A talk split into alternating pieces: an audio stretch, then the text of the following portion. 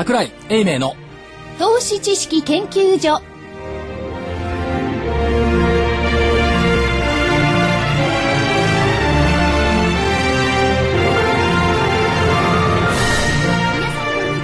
こんにちは。こんにちは。桜井英明の投資知識研究所の時間です。スタジオには桜井英明所長こんにちは。正木明夫隊長こんにちは。福井主任研究員こんにちは。そして新人研究員の加藤真理子でお送りします。今日はねたくさんのゲストにお越しいただいていますので、皆様楽しみにしていていただきたいと思います。今一人なんか暗くこんにちはって言った人がいたじゃないですか、はい誰？紹介してくんないですよね。いや、ねコーナーの時に改めて紹介しよう。と思ったんですよ。まあ、というのも、皆様、この声だけでね。はい、食べちゃん、はい。食べやなって思うんですけど。かた田部さんなんか悩みある？言わなきゃよかったなと思ったんですよ。な一瞬悩んでるでしょ私はなんか。じゃあ私は今言うべきじゃなかったなと思っただけなんですよ。先週お休みしたでしょ。先週お休みしてましいた。や、だから、ええ。悩んでるのはね、投資家ですよ。で、今日の日経平均はどうなりましたか？そうです。はい、大引けです。えー、90円39銭安の8682円15銭。90円39銭安の8682円15銭です。で、出来高が14億5700万株概算ですね。で、またあのー売買代金の方も9000億円を割りまして、8822億円。4日連続の9000億円割れ、はい。ですね。で何日連続プラスマイナスがこれ7日7日ですよね。プラスマイナス、プラスマイナス。10月のここからですね。10月の11日からですねプ。ラマイプラマイプラマイプラマイ8日連続か、じゃあ明日プラスだそうですね。流れからいいけば。単純ですよね。いや、これそれぞれね、やっぱり外部要因があって、その通りに動いてるって感じがしますよね。何があるんですか？外部要因外部要因といえばあれですよ何？ギリシャ様。12万人もうギリシャ様だわ。すごいですね。ちょっと、ね、ニュースとかで見ましたけど。まあこれもお20日明日で決着がつくのかどうなのか。つきますよ、まあそんなもんいや、基本的にはまあ一時の、一時的な融資はね。まあまあそれはただね、ちょっとねあのはしゃぎすぎ誰が？ん東京株式市場。うん。っていうかね朝の反応だけで全て決めちゃってるでしょ、朝のニューヨークで誰か誰かが誰が言ってるか知りませんよ。大して僕なんこと言ってないんですけど、朝のニューヨークで発言したことをみんなが同じ反応をするから、朝寄り付きで決まってあとはもう何？都合5時間近く、えだらんとした時間を過ごしてる、業界がこぞってねこれはだらんとしてるから、マーケットがろくなことにならない、これはやっぱり業界にもねえはい。責任もあるでしょうし、まあ、マーケット自体がね、その外のことをね、あまり過敏に反応するっていったところもありますし、一つのことしか物事見ない、はい。誰かがこの指止まれって言ったらそれに止まっちゃって安穏としているこの業界の体質もねやっぱり悪い。あ、それで聞き捨てならないかとおっしゃいましたね。っていうのも、その業界が、はい。あい悪いってのは、もうちょっと詳しくどういう意味になる？悪いっていうかね、もうちょっと自主性を持って独自の解釈をしたらどうですか、ニューヨークから発信された一つのニュースに対して、はい。みんなが不和雷道的に、それが正しいか正しくないかの確認もせずに、ただ載っている、ベージュブックが何？悪かった？誰かが言えばそのままじゃないですか。はい。でついこの間までベージュブックなんか誰も気にしてないというこの番組でも言ってたでしょ、ところがあ某はい。某通信社のね、はいニューヨークコメントに、ベージュブックが非常にす心情的には良かったけども、先行きに対しては不安感を持っている。ねこの不安感を持っているを解釈して株価が安かったって言ったら、ずっとそのまんまそれが通用する。そうじゃないだろうって言うけど、どっからも出てこないっていうね、この、なんていうかな、怠慢。いや、でもね、確かにそう言われればそうであって、そうじゃないかなって言える相場なのかどうなのか、あるいは材料があるのか、その辺がやっぱり、所長にいろいろお伺いしたいな、そうじゃないという。そうじゃない。そうじゃん。やっぱり東 東京市場の独自性ってのはどこにあるんですか、確かにね、世界、あの、同一マーケットになっちゃってるから、はい。不和雷動しなきゃいけない部分あるんですけども、そうじゃなくって、やっぱり各社ね、各用に、まあ、田部井さんなんかいろんな解釈してくれるからいいんですけど、同じね、十人十色のようにね、金太郎飴じゃないんだから、それぞれの解釈がなかったら、業界に会社がこんなにたくさんある必要はないでしょ。あ、それはそうですね。一社ありゃいいでしょじゃあそれは後で、えー、食べアナリストを攻めましょう。いや、攻めないですよ。いや、というよりも、いや、そこにいましたいやいやいやか。そこに。いや、あの、非常にあいやいやのね、いつも個別株をね、はい田部井さんはまた後でコーナーやるんですけれども、えーいろいろ伝えてくれてるんですけれども、それ以外にも、やっぱり独自ですよね、相場の見方が。そうですねで、ここで田部井さんにいきなり振っちゃおうかな。はいどう思いますそれが？えーとですね、本当にあのなんか、黒白黒白のクジラ幕相場はいっていうんですか？あ、クジラ幕じゃないのよ。クジラ幕クジじゃないラ幕はね、シャープが陽線陰線だから、これ陽線陰線にはなってないんだけど、一応プラマイプラマイでクジラ幕っぽいんですけど。ああ、なるほど、なるほど。まあ、ですから本当にあの、そんなもんでしょそう、だ明日傘が来ない。これで釣られちゃう人がいるからいけないっていうところは、まあ、でも、俺もさっきの延長戦みたいでね、プラマイプラマイで来てるからプラスだろうっていう。いや、この間ね、あの、風川証券の三鷹でね、ちょうどセミナーをやった後に、お話しした、させていただいたお客さんだったかな。いや、僕は本当はネガなんですよっておっしゃるわけ。でも桜井さんの番組聞いてるとなんかポジになっちゃうんですよ 今の食べちゃん見てて本当そう思った。でも、あの別にササブリミナル効果とかなん狙わせるじゃないですか。そんなのもちょっとね、あるのかもしれないかと思うんですけど、まあ私も実は10月5日っていうのが目先のこうボトムを打ったというふうに思っておりましてですね、はい。まあ今回あの、下期をちょっとこう見渡した資料を作りましてですね、セミナー等でお話しする予定でいるんですけれども、やっぱりですね、あの、ヨーロッパの問題はいろいろあるのですが、もう抜本的策を実施する段階に入ってきてるんじゃないかなと思います、思っております。はいですから止血剤っていうのはある程度もう打ち終えてですね、血を止めるところじゃないだろうと。その先だろうと。その先だろうというところなので、まあおそらくですね、あの、ギリシャの債務カットということを経てですね、えー、なんていうんですかね、あの、銀行にも資本が注入されて、えー戻り相場が始まるという、まあまあ、今は徐々にもう始まってきてんじゃないのかなというところで見ております。債務カットって言ってくれるからいいですよね。はい。人によってはヘアカットとか言うから。そう、そうやって言いますよね。ね、なんかね何ヘアカット、えみんなで髪の毛切るんかそう。いや、でも、これなんかあったらですね、まあ10万人超えるね、デモとかなんかやって、あの、生活している方は大変かもしれないんですけど、それこそ、あのーギリシャ、頭丸めろって話になるよね。でもまた伸びてきちゃうんですよね。ヘアカットって言うとですね。だから債務カットの方がいいですよね。ヘアカットって、債務カットの方がいいですよね。わかりやすいし、伸びてこない。完璧だしね。そうです、そうです。その通りなんだええええそれで、まあ、田部井さんは、あーどちらかといえば、そうですね。明るく見てるわけですね明るく見ている。別に明日プラスとかそういうんじゃなくて、中期的にちょっとこうプラスの域に入ってきたのじゃないのかなと思って見ております。ですから、この今年の7月8日が、あの、今年の高値だったんですけど、これ私の誕生日なんですが、別にそれはどうでもいいんですけど、あの、来年まで覚えてもらって。覚えてないよ。来年は覚えてくれないかな。来年のええ7月初めになったらもう一回言おう。そうです7月8日ですね。えー、7、8と並んでる日なんですけど、なんか縁起がいい。縁起が分かりました分かりました引っ張りますね、私も。はい、どこでそこは高値だった。そこから10月5日までまだ話は続きます。はいあの、調整したんですね、そこからずっと調整を続けて調ですね。整じゃない、下落だ。まあ下落ですね、えー下落をしましてですね、あ、調整って言葉桜井さんあんまり好きじゃないですね。ごまかし言葉だから。えーその、その間にですね、下落してトップの下落が海運業だったわけですね。まあそしてあの、非鉄金属とか証券先物とかですね、あのー機械が非常に売られたということですね。それ輸送機器なんかも売られております。まあ逆に、まあ若干でも上がったのが水産の売りの5%とかですね、えー陸運業界が4.9上昇したりとかいうことで、まあ完全にこうディフェンシブ内需系のところはまあ若干上がって、あの、輸出関連が大きく売られていたというのが、まあ皆さんご存知の通りの相場だったので、まあおそらくですね、私はこの年末から来年の3月に向けてはですね、この売られた銘柄の、まあある程度の買い戻しというのがですね、えー続くのじゃないのかなというふうに思っているというところですね。それで、資産価値、よく PBR はもうあんまり当てにならないよとか言われるようなお話も聞くんですけれども、この10月5日 ,5 日の時の PBR が0.87倍ということで、まあこれもう、地震の時、あのーが3月15日が0.92でしたから、だってリーマンショックの時で0.8倍だもん。そうですね、0.81ですね。ですからもう、日本2回じ、まあ、株式市場に2回地震が来てしまったようなですね、ちょっと大きなこう下げを演じておりますので、まあ、調整、まあ、水準というのはある程度十分ではないのかなというふうに思っておりますのでまた、調整って下落だ。下落ですね。はい。ごめんなさい。まあ、まあ、まあ、株式市場の地震って今発言ありましたけどね、ねまあ実際の地震は非常に大変でね、まあ株式市場の地震なんてそんなのに比べれば、という捉え方もあるんじゃないかって感じがするんですけれども。まあそうですね。えええですから、まあ、あのなかなかね、こう、答えの出せない相場が続いてはいるんですけれども、まあ、銘柄個別に、例えば、安川電機なんかもですね、業績発表して下方修正はしてはいるんですけれども、相場戻したりしてます。翌朝はストップ安あ売り切れから始まったんですけども、ええもう翌日はもうプラスになってそうですね。ですから、ああいった前例が出てくるとですね、まあ、決算発表も超えてくると、えー業績悪くてもですね、ある程度こう戻ってくるあ地合いというのがまた出てくるのかなと。あとその下げてたえ海運が、はバルチカン指数直近まああれですけどその前6年とぐらいしてるそうなんですね。えーちょっとコツンときた感じがあるようなところがあってですね、ちょっとずつこの海運指標の方も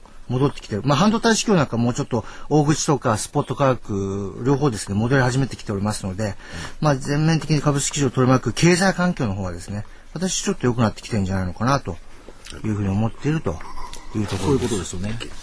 ええまあ、す良くなってきてるわけですよね。いろいろね。まあ、明るく、明るく来てるということで。ことですねということはもうそこを打ったということでいいんですかね。うん。えはい。え。なんか、なんか話がしょ。ええ、そこを打ったと、目先でそこを打ったというふうに思っております。というところです。で、これで、田部さんのコーナーは終わり？終わりなんですよ。すいません。いつもは前 前後にですね、ええあのコーナーのいろいろタイトルが入ってるんですけれども、はい今日はちょっとバタバタしておりまして。A さんはね、この番組出てからね、人気がすごい急増そうなんですしてよ。今日もこれから取材にね、まあ、た。そうそう、ちょっと行かなくちゃいけない。今度、今度あの、すごい投票の時にトップファンナリストになるかもしいや、れない。それはないですよ、それは。あれね、みんなに頼めばなるから。まあ、機関投資家回りしなくちゃい実。際問題ですよ。機関としてみんな頼んでるんだよ。関東しかねここでセミナーのご案内をしてよろしいでしょうか、赤坂証券の。はい。まずはですね、これ明日ですね、10月21日金曜日、えー、田部井さんの2011、はい下期の相場展望、これはい締め切り、あの、なってますけれども、お問い合わせいただければどうしてもという方はいいんでしょうか？参加していただいて。ねはいはい。ええー三鷹フィナンシャルセンターで行われます。えー、15時30分、3時30分から午後5時まで。お問い合わせは、風賀証券の三鷹フィナンシャルセンター、電話番号が0422-71-1251。0422-71-1251番です。そして、えー桜井所長の、えー株式投資論があります。11月11日金曜日午後5時から6時半まで。えーこちらはホテルメッツ国分寺3階のオーバルホールです。えーこちらお問い合わせは本店の方にお願いいたします。03-3666-5541。03-3666-5541番。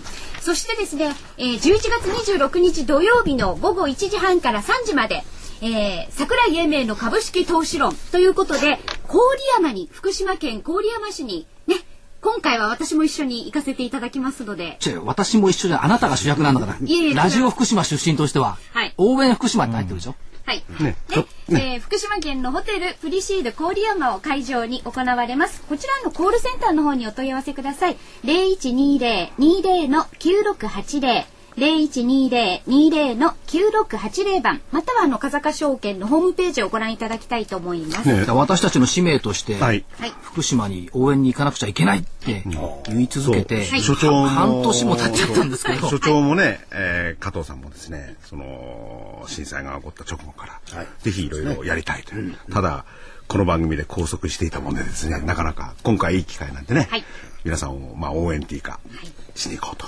はい。あの、足をお運びいただければと思います。あのね、あ別に頑張ろうとかいうことではないんですが、あの元気になっていただけるように、あの元ラジオ福島の塊と私と、ちょっとみんなに元気出してもらおうということで、11月ですね、はい行く予定です。はい、26日土曜日です。ぜひお越しください。えー、ハロー風賀証券のコーナーは市場調査部長シニアアナリストの田部井義彦さんでした。ありがとうございました。どうもありがとうございましたありがとうございました。はい、どうもすいません。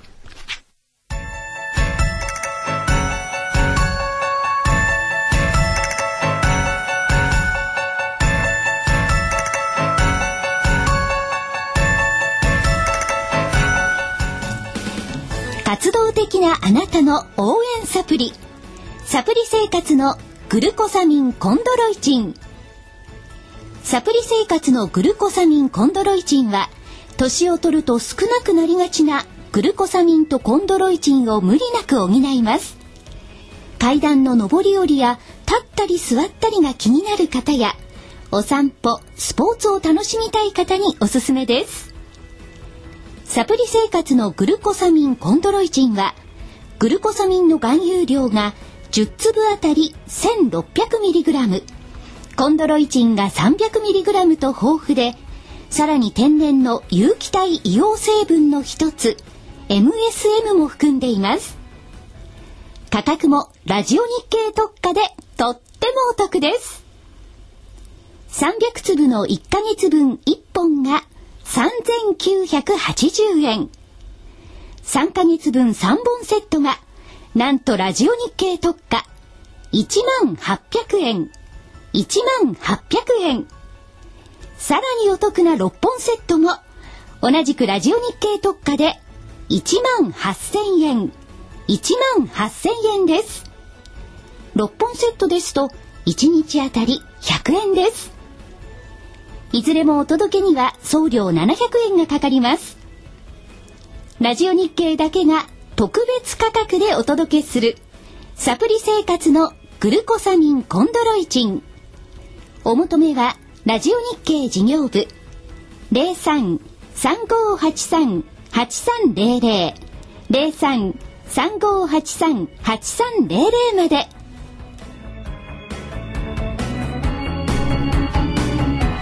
それでは続いてのゲストをご紹介します。宝印刷株式会社常務執行役員の近藤和人さんです。よろしくお願いします。よろしくお願いします。よろしくお願いします。よろしくお願いします。もう近藤常務というと IR の、はい、もう先陣を切って日本に広めた人というのが証券会の認識ありがとうございます。ありまして、もともとはね野村におられてですね、もう IR の草分けですよね。ありがとうございます。常務いなかったら日本の IR なかった。とんでもないです、えー、すごい方なんですね。そうですよ。そんなことはないですがアメリカでね、えー、IR っていうのにぶつかりましてね、はい、はい、アメリカの上場企業のアナリストの受け皿はほとんど IR 部門ですからね、えー、はい。それを日本に持ち込んで IR っていう概念を作ってくれて今だからいろんな企業のことがよく分かるようになったのは、うん、そういうやっぱり先輩たちのねご苦労っていうかね努力があって今なってるっていうことですよね。ありがとうございます。で、今、あの、ジャパニーズインベスター、宝印刷さんですね、おやりになってますけど。もう20年来出してる雑誌これ20年ですよ。うん。スタートが1990年の4月。で、取引所とか、あの、証券会社とか行くと店頭ね、置いてあって。置いてあるね。銀行にもあります。証券会社。ね。IR の情報誌としては日本で初めてだった。まあ年4回なんですがね、毎号10万人ぐらいの方にはお読みいただいてるんじゃないかと思うんです。それで本当に、はい、投資家とね企業も近づけるんですかね、えー、そういうですね架け橋をね、はい、ずっと担ってい。らっしゃって、はい、でご自身もですね、はい、そういうところも含めて大学でもいろいろ教えたりなんかされてるんですもんね。はい、ね。あの立命館大学と早稲田大学、えー、だから本当にプロのプロ中のプロ。IR のつわけ。そうか、だから教授って呼ばなきゃいけないんだ。そう、教授。そんなことないです。情報を教授いけないんだ。そんなことないですよ、もう。そうそうそうですよ。学校の方は本当に片手間って言ったら怒られますけども、夏休みとか土曜日とかですから。はい。だって持ってる講座がすごいですよ。はい。ベンチャーファイナンス論。そうです。それから、金融特論の投資管理。うん。いろいろこう持っておられる。現場のことをお話ししてくださるからいいですよね、学生さんもお話投資知識研究所に。で、まあ、客員客員。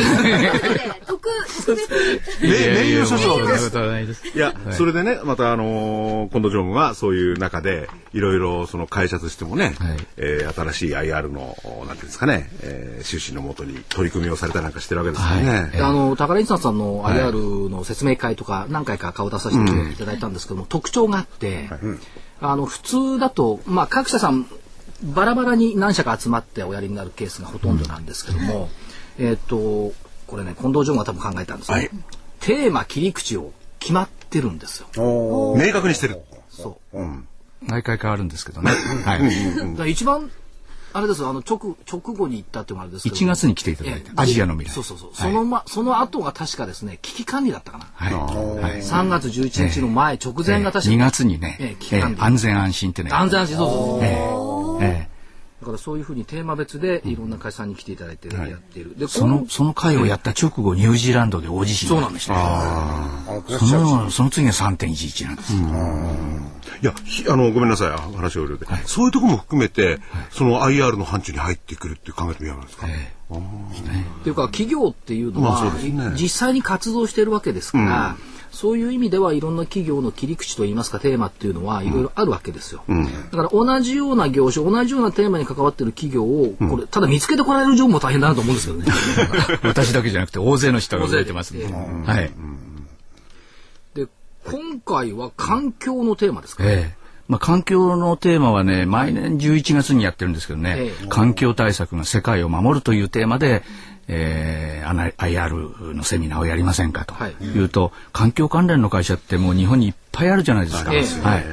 まあ、今回はあのたまたま横浜でありますのでね、はい、え横浜の浜銀ホールみなとみらいの中の大きなホールですけども。11月24日になりますよね、えー、517人入れるホールなんですがね。えーそこに、まあ、400名以上の投資家の方がお集まりになるんじゃないかなと思うんですが、はい。環境対策が世界を守る。横浜市のですね、えー温暖化対策統括本部長の信時さんという方もね、はい特別講演をしていただけることになりましてね、はい。その後、えーパルテック、それから午後の部には私の基調報告の後、日本ゼオン、えー三菱重工業、港未来ですからね。三菱重工業はね、欠かせない会社なん地元ですね。それからライオンさんと、この環境問題でね、熱心な、この4社の説明会をやるんです。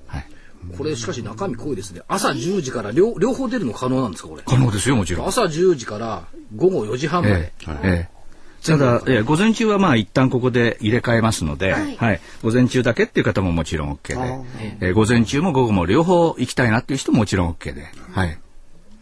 このテーマってジョンどういうところから持ってこられるんですか？あのね、まあ、11月は大体このテーマ決まってるんですけども、普段はですね、こういうテーマ別のと説明会やりませんかと、お出になりませんかというと、いや、私たち出ますっていうと、その1社目の会社さんの、えー事業内容とか特徴とか、そこからテーマを考えるんです。あああなるほど。はい。なるほど。はい。はい。そうこういう会社さんもここにあの、ええ。該当してくるはい。という、ですから1社目が決まればテーマが決まって、でじゃあこのテーマであと2社目3社目どうですかっていう営業って言いますかお声掛けをねしていくでもそれはある意味で言えばね、はい。そのまずこっちで決めると、はい。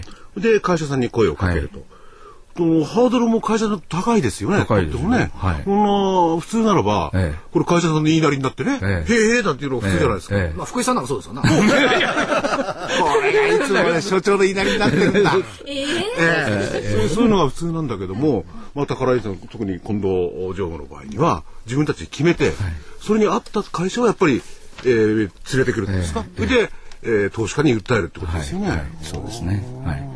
で私はあの梅雨払いの基地報告30分やるんですけども、3社の共通点をまあお話しすると。テーマ解説です。はい。でもこれね、これねって失礼なんですけど、日本勢を三菱重工、はい。そしてライオン、はい。えー、3社見てると、えまあライオンとかそういうのは、わかるんですよ、はいはい。他の方もやっぱりやってんですね。もちろんそうですよ。ね日本ゼオンさんなんか川崎に大きなプラントがあったりね、はい。環境対策に気を配りながら石油管不製品を作って、しかも自動車のタイヤの原料、ね、こう最近はもう環境音がうるさいとかそういうあれじゃないタイヤを作るじゃないですか、そういうあの原料を作ってます。よ。要するに我々環境っていうとね、もっと別の視点から見ちゃうんですよね。要するに工場のその立地とかね、そのどういう操業をするかまで含めて環境ですもんね。ね、三菱重工さんなんかはもう今こう盛んになってるエネルギーのね問題、いろんなところにね、ええ関係してますよね。はい。そうすると新しいその見方、環境の見方もできますよね。このお話を聞けばね。テーマ一つでもアングルがそれぞれの会社によって違うっていうことでなおかつそのそれこそね IR の本家本元、日本に持ってきた近藤常務の眼鏡にかなった会社が出てきてんで、それは新しい視点ですよ明らかに。まあ、ただ私たちこの銘柄を推奨してるわけじゃないので、よくですね、あのお話を聞いて自分の目と耳でご判断くださいと、その場をあの提供していると。いう自分の感じです。目で見る。自分の耳で感じる。っていうのが必要だし、でこれ例えば第1回はね、これまたねテーマが面白いですね、グーテンベルクから現代へああ印刷か。出てきた会社。小森コーポ小森ですね。だから大日本スクリーン。TOW、そのものですよね。わかりやすいですよね。でもみんなグーテンベルクからまさに現代を 象徴してる会社ばっかりですよね。これ出てきてるのは。グーテンベルクのままじゃねえわ。あとはね、えー、とアジアの未来。はい。相沢証券に日本アジア投資なるほど。でしょ、うん、パーッと見ていくとはい。安全安心はそうだ。GMO ホスティングセキュリティと朝日工業とラディッシュボーヤラディッシュボーヤさんはね野菜の安全安心。って言った方ですいやこれ身近なところね。月あの9月の16日は恵比寿でやったんですよ初めて。はい。まさかビールとかいうことねいや札幌ホールディングスさんがええ。アジアの未来で出てた。りあそうかそうかそうですね。実は11月のね下旬にねベトナムで工場ができるんです、ええ。それに合わせてね、恵比寿でやりたいとおっしゃったんで、じゃあアジアの未来でやりましょうと、そしたらこのテーマにあと2社、ええ集まってこられた。あとねアジアの未来。これ平成22年昨年9月ですけどね、ANA 全日空と USS と渡辺ウェディング、あ、これも面白い切り口だな。ですね。だからこれあのーまあ会社さんにとっても自分たちが何をしてるかはね近藤常務の指示のもとに 言えると思うんですけれども投資家サイドからね、見てもこれさっきも言ったんですが新しい視点とかね、非常にためになりますよね。半日かかってね、投資のお勉強ができるんですよ、テーマ。はい。で、自分でこのテーマだったら、じゃあ他にもあるんじゃないかって探すじゃないですか。やっぱり教授の言うことは違いますね、所長。ちなみにあの、いや、私が言った4月25日、これはね、えっ、と、教育が日本を救う。声学者、リンクモチベーション、タック。教授の言うことは違いますね、やっぱりね。違う。で、な、な、なんとなく、なんとなくっていうよりも、あの、今は投資家にしろね、我々にしろ必要としているテーマで選んでくれてますよね。この時はね、はいあの、東日本大震災のチャリティーだったんです。そうです、そうです。ですからこれで上がった収益をね全部、あの、被災地にお送りしたんです。はい。京葉プラザホテルさんまでね、協賛して協賛してくれた。はい。はいなるほど、すごいなそういう活動もね。じゃあ、当研究所も切り口を決めて、そうですね。やりますか。いや、そうすると、あの、番組前とか、そういう非常に長い打ち合わせが必要になりますよね。やめましょうね。打ち合わせのない番組ですもんね。ね。はい。はい。でそれではですね、えー11月24日木曜日の、えーこちらの、えー横浜 IR セミナー個人投資家のための会社説明会、えーお問い合わせなどは宝印刷 JI 編集室この JI はジャパニーズインベスター編集室ということになりますね電話番号は033971 3297 03-3971-3297またあのーホームページの方もご覧いただきたいと思います。投資家ネットと入れていただくと検索できると思います。えーアドレスは http コロンスラッシュスラッシュ www.104 投資ですね。で、えー KA 投資家 .net スラッシュということになります。投資家ネットで検索していただく方がわかりやすいです。来週の、はい来週の10月25日から、はいあの、お申し込み可能になります。はい。無料ですから。ね、ぜひね、皆さん、いいお話聞けますもんね。来ましたね。本当に聞きますよね。ええで今のさっきドットランとかっていう、あの宝印刷さんのホームページから行くのが一番簡単ですよね。それでもあそれで、はいそれがいいあれドットランとかって覚えにくくて。まあ、その、ぜひアクセスしていただいて、で、まあ、環境を新しい視点からですね、はいえーいろいろ学んでいただければ、投資家としても、新しい投資の視点が出てくるかもしれないしね。ぜひ湘南鎌倉の、あの、投資家の皆さんお待ちしてます。そうなんかも別に限定するわけじゃないです。ええ構いませんが。博多でも九州でもええ構いません。札幌でもいいですはい。はい、はい。ねぜひ、ね、皆さんも足を運んでいただきたいと思います。宝印刷株式会社常務執行役員近藤和人さんでした。ありがとうございました。どうもありがとうございました。ありがとうございました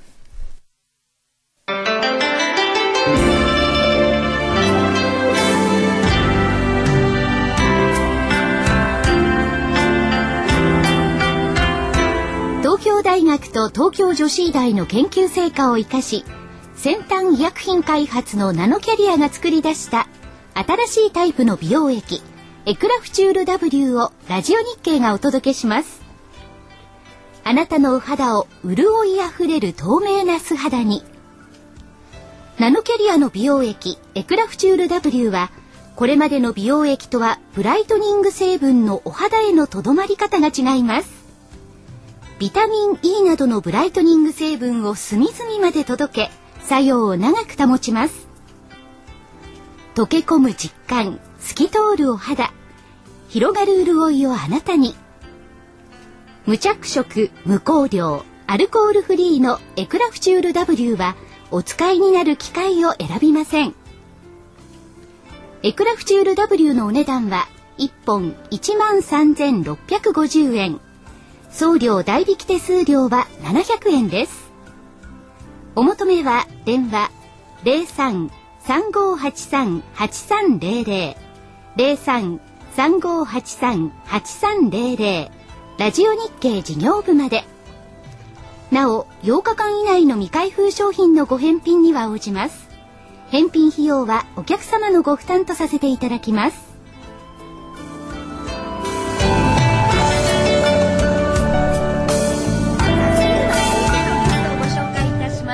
株式会社東京穀物商品し失礼しました。口が回らなかった緊張しちゃった。すいません。株式会社東京穀物商品取引所常務取締役畑野啓二さんです。よろしくお願いいたします。よろしくお願いします。よろしくお願いします。畑でございます。よろしくお願いします。えー、坂井所長。今日はありがとうございます。とんでもございません。もう、あの、今日はですね、あの、時代劇でよく出てくる、小伝馬町、はい。えー堀留町、海外からやってまいりました。ろ牢屋しかなかった。小伝馬町。えー昨日からですね、ええ。ー昨日今日と、あの、べったら市というものをやっております。そういう季節なんですね。えーあの、これは大根をですね、あの、麹と言いますか、あの、お酒と言いますかね、か酒かすで漬けたような、はい。あの、あっさりしたものでございますけど、大変人気のある商品でございます。ええ。ー、園児って言いますかね、はい。ライブはお店もやはり出ておりますので、ええ。ー今夜が最後でございますので、ぜひお時間がありましたら、まだ間に合います。間に合い間に合います。えーこういったものでございます。べったら市。はいそれで、あとこちらはですね、お土産でございましてですね、あの、人形町会話で、あの、えー昨年ですか、あのー、新参者で、阿部寛さんが。食べたはい。えー人形焼きでございます。ありがとうございます。ありがとうございます。ありがとうございます。さんなんか。ま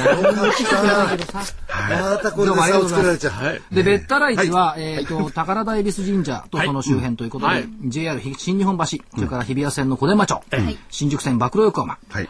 豊浅草線人形町、これで見に行ける。大根ですよ、やっぱり。そう。穀物じゃないけど、大 根で、やっぱりね。それもちゃんと漬物がですね、米麹を使ってるんですなるほど。米、米にかけてね。はいはい。で、今日はね、まあ、あの株式会社なんてついちゃったから。ついちゃった。言いにくかったと思うんですけれども。ちょっと加藤でプロなんだから噛まないでよ今まではついてなかったんですよね。ちょっと前まではね。ついてなかった。そう。それで、その旗の、お常務理事にですね、えー取締役に、常務理事取締役になってやっぱりね、お越しいただいて、はい今おっしゃった、えー、べったらの中の米。はい。米の話を聞こうっていうのも、この先物ですよね。で、米っていうのは、あのー、なんと72年ぶりに米先物ができた。そうなんです。で、大体皆さんですね、経線だとかチャートだとかいろいろあだこうだ言ってますけども、米相場がなかったら日本のチャートはなかったの。そうなんです。さすが所長。そう、そうなんです。だからね、あの、足だってほら、よ寄り付き、4本足あるでしょ、あれも米相場から来てる。今これ世界、世界の主流になっちゃってる。坂田五法とかね、いろいろあるんですけども、その米相場の米先物が72年ぶりにできた。この意義っていうのはどうたどういったことなんでしょうね？えこれは今までですね、えーとにかくあの、指標価格がなかったと。お米の。はい。指標価格。あの車に、車の運転、例えばですね、ええ。カーナビがないようなもんですよね。はい。全く知らない場所に来るのにですね、えー行き先がわからない、方向がわからない。しかも地図も載ってない。地図載ってない。それがですね、今はなんとね、声も出してこう喋ってくるぐらいのカーナビもありますけどね、あのそういう方向性がわかると、そういう意味ではあの指標価格というのは大変ですね、ええ。将来のことが分かって先のことが分かってですね、ええ道案内になれるとはい。いう、大変大事なですね、えー取引のあの判断材料になるとはい。いうことでございます。これがあの半年先までのお価格が表示されておりますので、ええ。そういう意味ではあのこの農家の方がですね、えーあ普通ですと4月とか6月ぐらいですかね、あの作付けをしようと、はい。その時にですね、あ今日今年お米をですねどれだけ作ろうかと、やっぱ大豆を作った方がいいかなと。いうような時にですねその判断をするのに、あのあこれだけ値段立ってれば、あ例えば1万5千6千円立ってればですねこれだったら十分採算が合うと、い、うことでお米を作りましょうと、あるいは1万1千円とかですね1万円ぐらいこれじゃお米を作ってもしょうがない大豆を作ろうとかですね。そういう判断材料ので一つのもう一つ、はい。えーほとんどの方がですね、あの、えー農協さんとですね、え。えーお米のですね、あの、委託販売をされて、はい。その時のですね、価格交渉、い、くらで、あの、売っていただけますか、ええ。その時のですね、あの、一つの判断材料、はい。えー今まで何もベンチマーク、指標がありませんでしたから、ある意味で農協さんのね、ええ。あのいい値だった。いい値だった。いいいい値段だったんですよね。なるほど。なるほど。それがですね、あのそういう別にこう新しいですね価格が出てきたもんですから、はい。えーそれによってですねあまりこう農協さんもですねそれを無視してですね農家の方にもお付き合いません、農家の方もあまり、えー農協さんにわがまま言えない、はい。そういう意味で大変ですね、えー中立公正的なですね、ええ。価格ができたということは、えー大変、えー農家の経営にとって、えー価格販売にとってあ販売価格にとってもですね、えーさ大変参考になるというものでございます。ということは、まあ、公正中立な価格が提示されるということで、はいえー価格のその恣意性が消えてくるはいっていう意味では意義ありますよね。はい。一方で、そのお米作る方にしてみるとその作ったはいいけど大雨で天候になってどうどうなるんだろうとかそういうリスクのヘッジにも使えるということですおっしゃるとりです、はい。もう一番の目的は、やっぱりその、えー、使用価格も大事でございますけれども、あの、価格変動ですね。えーこれがどうなるかわかりません。あのーやっぱり天候に左右されますので、はいえー作るときにですね、実際に、えー予想して作ったんですけども、それが天候によってね、あのーえーたくさんできるときと、はい凶作と、だから福井さんなんか苗植えたら絶対大雨来そうですよ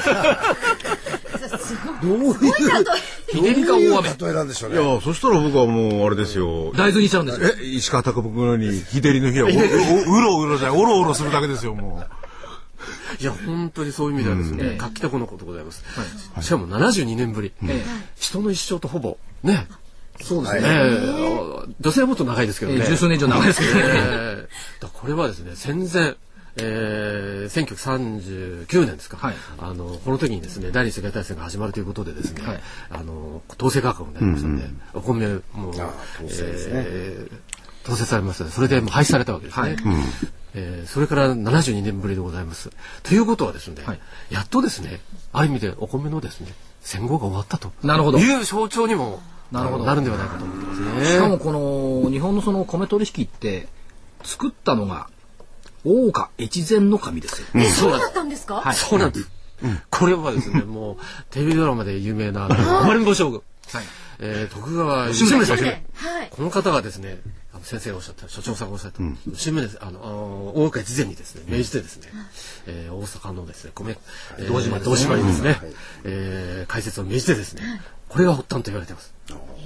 それがなんと、なんと、これがシカゴの実は世界的な農産物の使用価格を出しております、シーボット。シーボット。シカゴ商品取引所。はい。ここのですね、えー、なんていうんですか、作る時の、あのー参考になったと。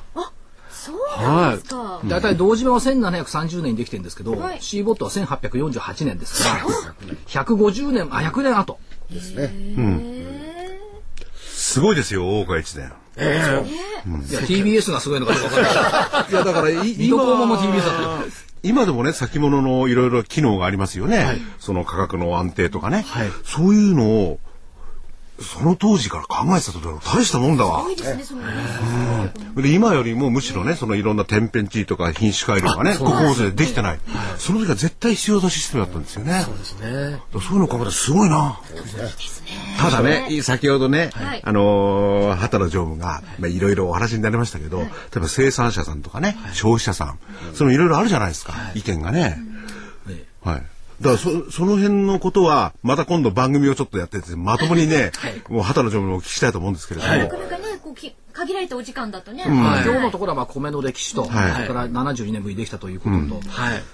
で蔵前ってあるでしょ？ありますね。あれ米蔵があったから蔵前なんですよ、要するに物の在庫保管施設もきっちりとしていた、はい。で札差しっていう札うんちちゃんとブローカーさんたちがちゃんといた、そしてそれが金融に結びついていた、っていったところがあって米って実はだから本源的なところがあって価格形成も春に植えたものが秋にできる、秋に物ができてくるからだから秋に株価安くなったりする。はいはい実物ができてくる、そうでしょ。実物がない時はどうなるかわからない、でも実物ができてきて供給が増えるから秋に物が安くなる。だから株は10月安いっていう、ねなき社長おっしゃにしもあるってましたね。あらゆるものが秋にできてくる、だこれはね、まあ、その賛否両論ある、うんまだありますよね。ござい始めましたけど、試験上場みたいな感じでね、まあ、という形で、えーその辺は先ほど言いましたように、今度番組を作ってですね、はい。たっぷりも常務にですね、はい。おいろいろお話を伺おうと、い。う企画がありますんで、はい。まあ、これはこっちを置いといて、はい。要するにあの、やっぱりこの先物というシステムを、これでまた米でですね、非常に日本のお我々の文化を代表しているものでもありますよね。それで広がれば、先物そのものの理解も深まりますよね。おっしゃる通りです。あのーちょうどですね、江戸時代から、えー第二次世界大戦始まる前ですね、この間200、200円、あの、米の先物にありました。で、72年間空白です。はい。それで現在ですね、まだ小さいマーケットです。はいあの、皆さんですね、興味はある。ものすごく聞いてくれます。ただですね、あの、72年間のブランクがありましたから、どうやっていいかわからないと、どうやって使ったらいいか。私どもそれでですねやっぱり普及啓蒙活動一番重要視してまして、あのもう北海道から九州までですね、もうこう声があればどこまでも行ってもですねあの説明あの普及啓蒙に努めて今あの活動しているところでございます、うん。その一環として今日お招きいただいたことはですね本当ありがたいことでございます、私も北海道から九州まで行ってますから、啓蒙してきましょう。いや、それでまた、あの、生産者さんもそうなんですけれど、先生勉強してると思うんですけれどもね、あの、し一般の消費者の方も、あの、自分のお問題としてね、この先物とかそういうのをより勉強する必要もありますもんね。ただねい、いろんなイメージがあって、まあ、一定の方は怖いとかですね、わからない。乱高下。損しそうとかね。損しそうとかね。なん。かやっぱ難し。いなってそれをもう一遍、あのね、常務に取締役、ねじ理事じゃなくてね、来ていただいて、はい。それちゃんとね、伝えていただきたいですよね。ありがとうございます、まあ、啓蒙伝道者として、えね、日本に米の先物を根付けていただくために、どんどんどんどん PR をね。決、して我々この、べったら漬けじゃなくて、買収されたわけだ。福井さんは買収されそうですね。バカ言ってんじゃないわ。だからでも、人形焼き出る前と人形焼き出た後の福井さん、全然違うもんね。顔顔つきが違うもん全然違うなんかにこやかになりました。わかった？ささっき僕が人形町にいたんですよ。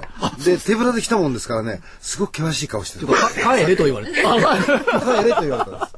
僕は本当は今日ここにいないはずだった。そうなんですか。助っ人がいてよかったですいやそうです。いやでも米のね先物の問題を勉強するためにこれからもやっぱりいろいろね、はいえー常務に教えていただきたいことがありますもんね。はいありがとうございます、教えて常務っていうこと。教えて常務 そうするといつも人形焼きだ。そうです。冗談冗談。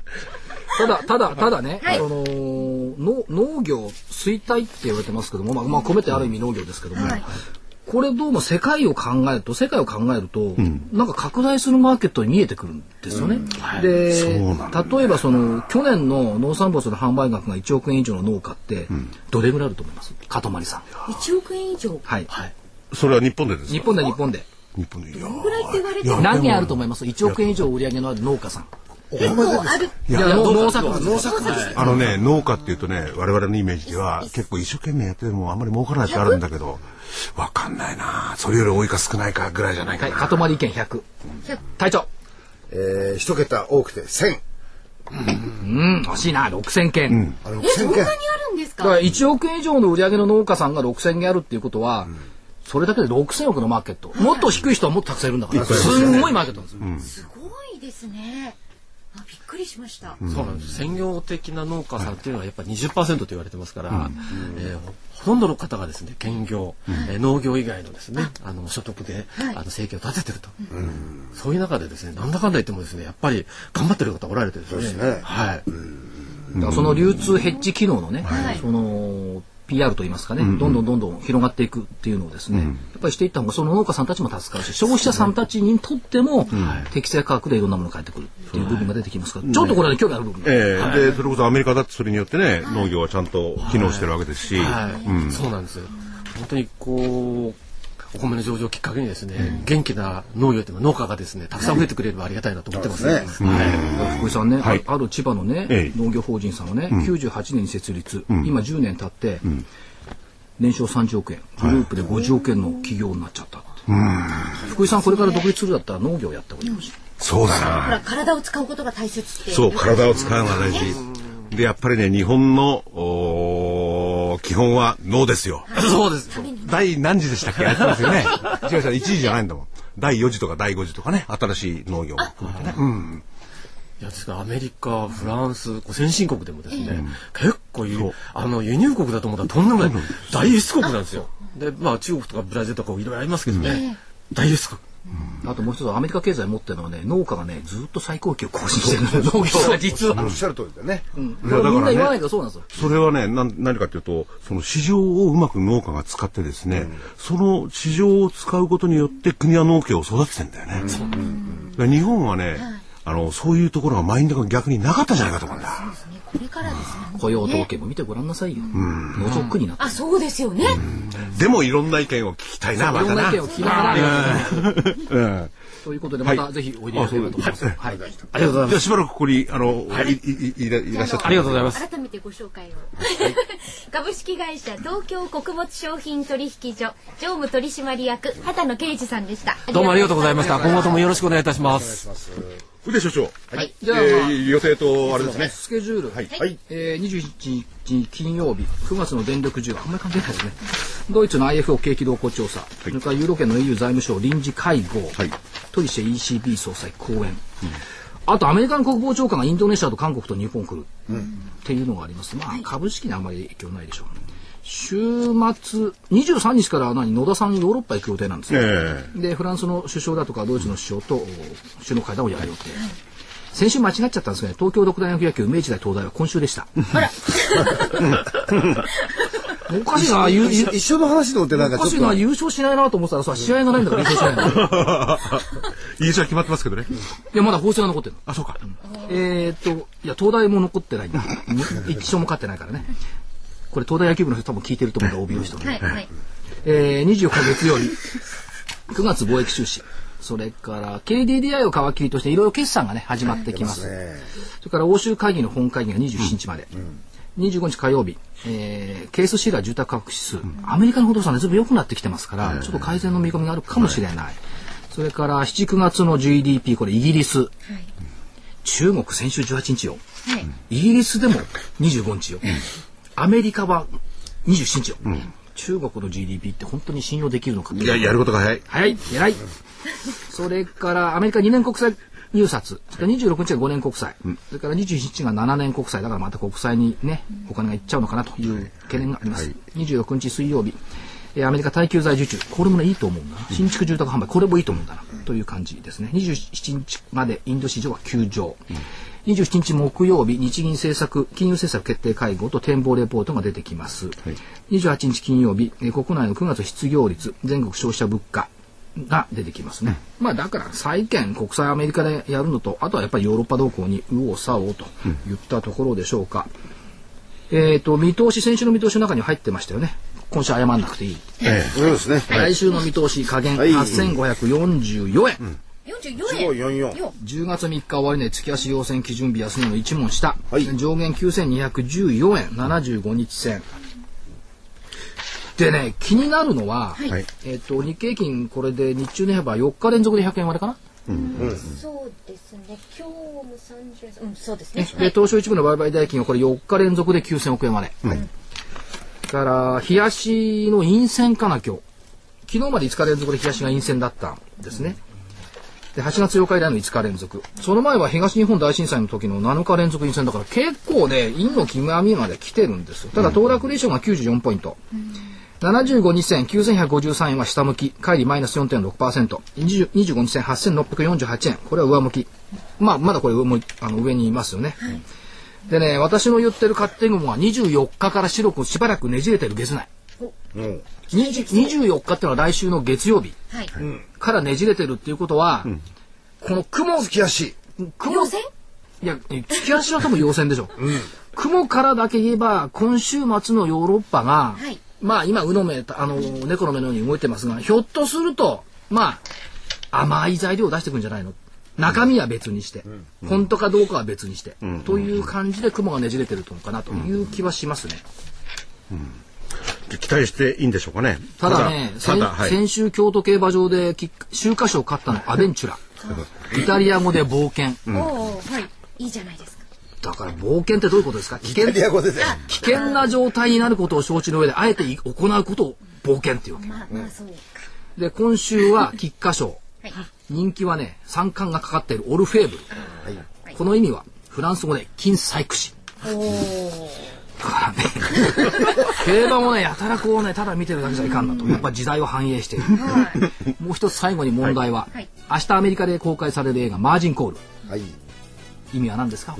おいしょおいしょそんな映画公開するなよ、っていうところですけどもマージンコールには負けないわ、そういう推理しましょうかね。そうですね。おいしょは避けたいもんです。